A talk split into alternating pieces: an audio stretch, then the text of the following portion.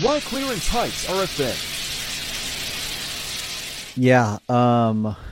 So most of these garages have signs that shows the clearance. And if you see this look at this really close to this vehicle they've got a bunch of extra stuff on top. And i think that that's probably what got them in trouble here. Funny story about 10 years ago i actually ripped the roof rack of my jeep commander off the top of my jeep commander because i ignored the heights of the garage. And luckily there was not any further damage like this because that's going to cost that insurance company a pretty penny. Well maybe not. I guess if it's just that water it may be okay. They can probably patch it and be good. It's embarrassing. Saying it's going to delay these people, and I don't know if they're on vacation. They have a bunch of stuff on top of this vehicle, but yeah, the vehicle is clearly liable. Now, I've seen this video before. If you watch to the end, the manager and employee sort of doing some piling on. I don't think it was really necessary. Basically, you should have read the sign or something like that. Yeah, they should have read the sign. That's what they should have done. I think at this point, it's fairly obvious that they should have read the sign. There's no.